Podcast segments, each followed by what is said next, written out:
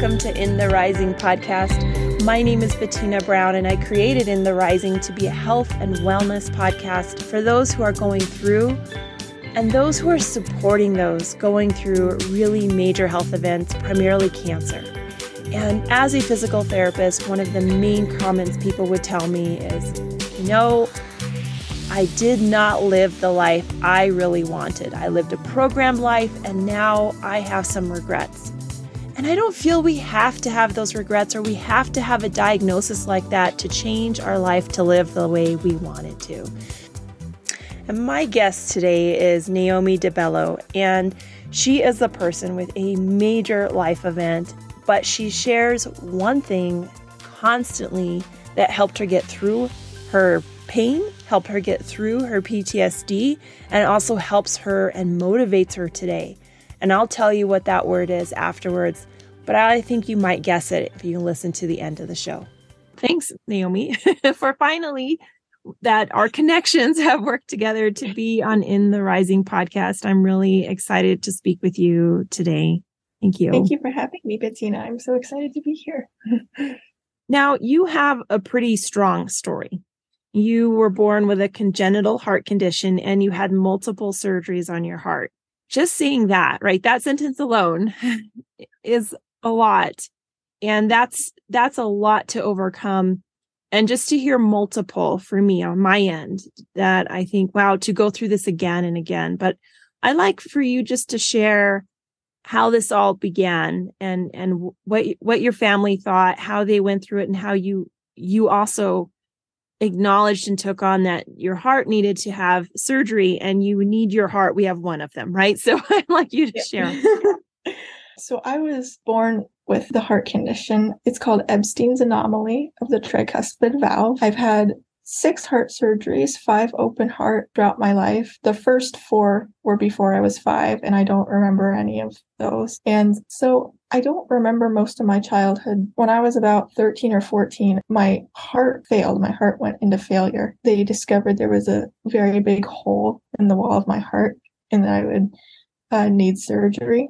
And I had open heart sur- another open heart surgery when I was about two weeks away from turning 15. Uh, that was on April 21st, 2017.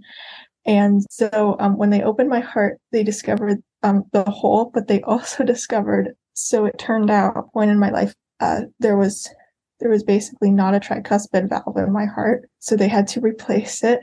So I have a bioprosthetic tricuspid valve, and the hole in the wall of my heart was closed. Uh, my oxygen saturations before the surgery were about 50% and then after the surgery they have they are 100% and they have been 100% since since that day. And it just feels so so relieving to no longer need to be on oxygen or to have a machine to be able to breathe and it feels and it feels so um so amazing to also just be able to have energy and to do lots of mm-hmm. things. Mm-hmm. Actually, two months, my open heart surgery in April of 2017. In June of 2017, I had emergency pacemaker surgery because my heart went into tachycardia, which means like it's it's irregular heartbeat. It's just beating super fast and it's and it's uncontrollable. And so I had to have surgery. So now I have a pacemaker and I am 100% paced, which means every single heartbeat uh, my heart makes, uh, the pacemaker is doing it. After that surgery, I've I've really tried to. It's it took a lot of sudden change. It took a really long time for me to uh, be able to um, adapt to. This was basically like a start of a new life.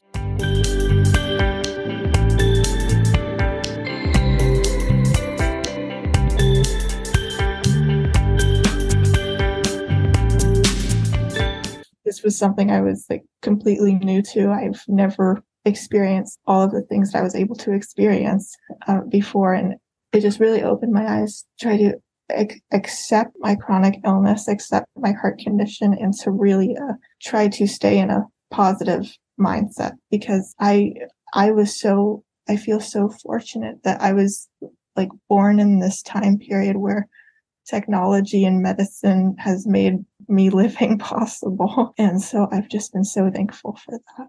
And that's huge. And I, I, like, first of all, that you talk about being grateful to live in this time and age because there are a lot of things that we take for granted now, but for one, living is made possible with a lot of things. And I, I wanted to just also clarify for some people that when your heart has an irregular beat, it's not pumping blood through your yeah. entire body. It's just kind of like jello shaking, but nothing is moving through.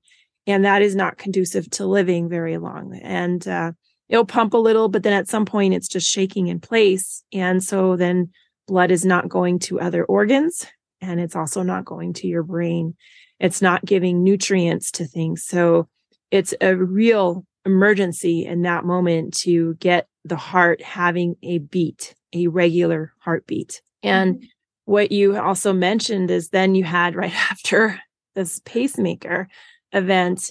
You know, I don't know where the technology is now, and I'll admit, because uh, I'm a physical therapist, so I have some knowledge of healthcare, but not cardiology. And and typically, you know, pacemakers last X amount of time before they need to be replaced or have their battery done. And then technology is as amazing as it is, something even better will come up.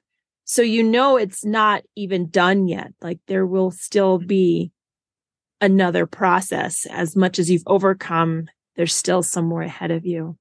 And you said, I felt new energy with all of this, but you know, heart surgery is not a little thing either. heart, you know, this is a, a big thing. When you came through that and you felt like you could breathe again, literally, and probably felt a little clearer as well with your everyday life. What decision did you make to change your mindset? Because some people could certainly even understand if Naomi, you felt very just distraught and that was it. But, you know, I can feel what resonates from our conversation is that you really are energetic about life and accepting and at peace. There's definitely calmness about you. How did you get to that place? You know, I gotta say it took it took a really long time. I I I didn't really have any like lasting mental effects like directly after the surgery because I just uh, tried to uh, I, I it took a long time to just even just adapt to my new uh my new lifestyle really but you know it wasn't until about three years later I started to get like a lot of I started to get a lot of signs of PTSD because I was just mm. very traumatized from being in the hospital and almost dying a lot. It, it it took a really long time for me to even just say like the word hospital and open heart surgery. Like it, it took a long time for me to even like get a sentence out to talk about the experience. Uh, but now I can say like different. It's really helped me heal. And I've also been able to accept. I think the number one thing that really helped me heal from the trauma was to to accept uh, all the pain that I went and to accept uh, the situations and the circumstances I was once in, especially before my surgery when I was really sick and in heart failure. Because because those were some those were some pretty dark times because we didn't know what was going to happen to me. It was really scary. It was a really scary time in my life. I'm in a healthy place now, especially with my heart. That's so important. And, and, and everything seems to be functioning properly. My heart is functioning great. My lungs are great. and so, um, to have the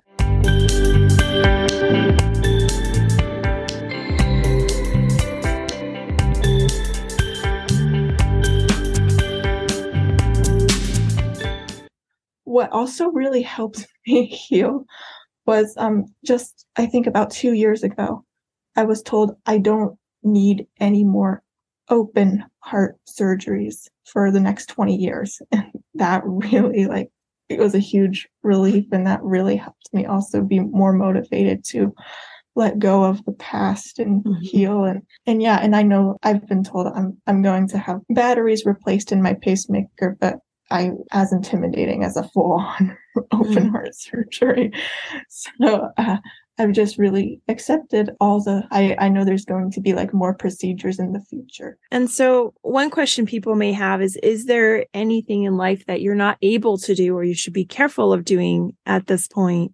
Yes. All the things I can't do are due to my pacemaker. I can't I have to be at least six feet away from magnets. I actually have to be careful with like electronics and technology. I can't like have like I can't have like my phone directly on top of it or my computer directly on top of it. And then you also created The Light of Life, which is a podcast.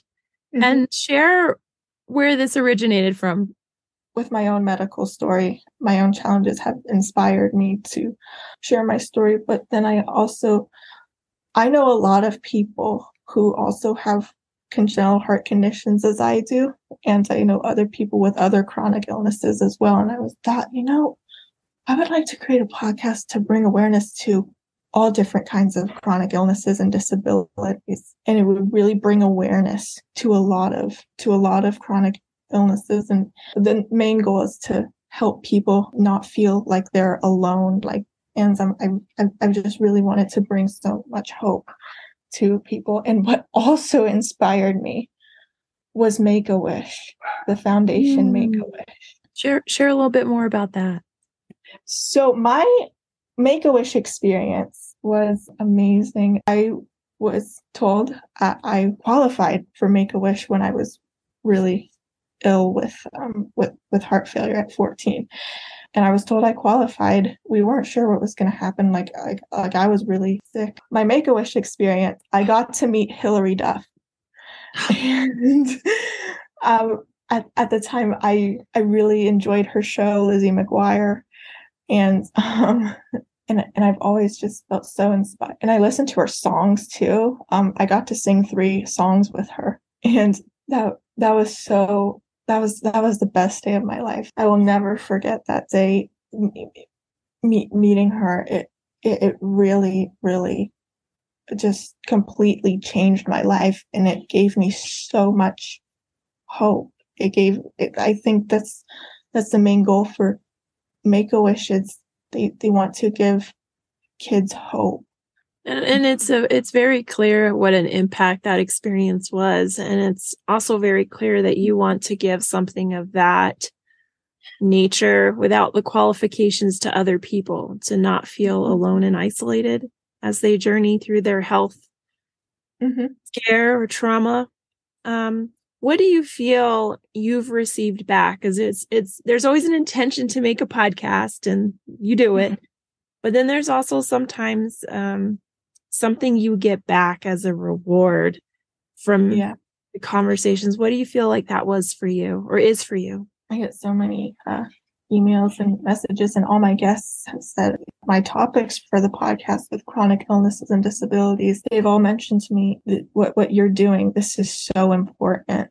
This is so important to bring awareness to and i've received messages from listeners. They've all said that they love my podcast and that um and that it helps them uh, feel less alone. And i think you do make that difference just with your story whether mm-hmm. regardless of what end of the mic that you're on and and that's definitely there. You've overcome and done so much. What would you say is still on the horizon for naomi DiBello? Well i am writing a book uh, about my journey through my heart condition. And right now i'm in culinary school i'm learning to become a chef and i and i, and I love it i love i love to cook and you know, this. And so just to be so healthy, I, I, I've really gotten a glimpse of how amazing life can be. Naomi has such a powerful story to share. And what a story before you're even 25 or 30 years old. And what really came across was how impactful this Make a Wish organization was to her.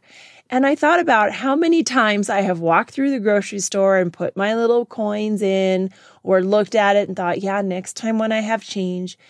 But the hearing of her story really made me look at that Make a Wish Foundation in such a different way. And I had the chance to talk to her, but also to see her and see how her face lit up. That experience is alive and well. And it really showed how much of a difference what one thing we do today can make for someone else. But what was that word that we had talked about at the beginning of the podcast that really resonated with Naomi? And if you feel that word is gratitude, then you and I are on the same page. And according to a University of Berkeley study, sharing gratitude really, literally, evidence based changes your brain. It helps release some toxic emotions that we're holding on to and really weighs us down. It also gives us more positive emotions that we talk about, where we say more we words, where we are going to do this instead of I. We just get so focused on the I and how I am miserable when we're not in a place of gratitude. And what is really awesome that I really love is that it is positive for you even if you don't share it.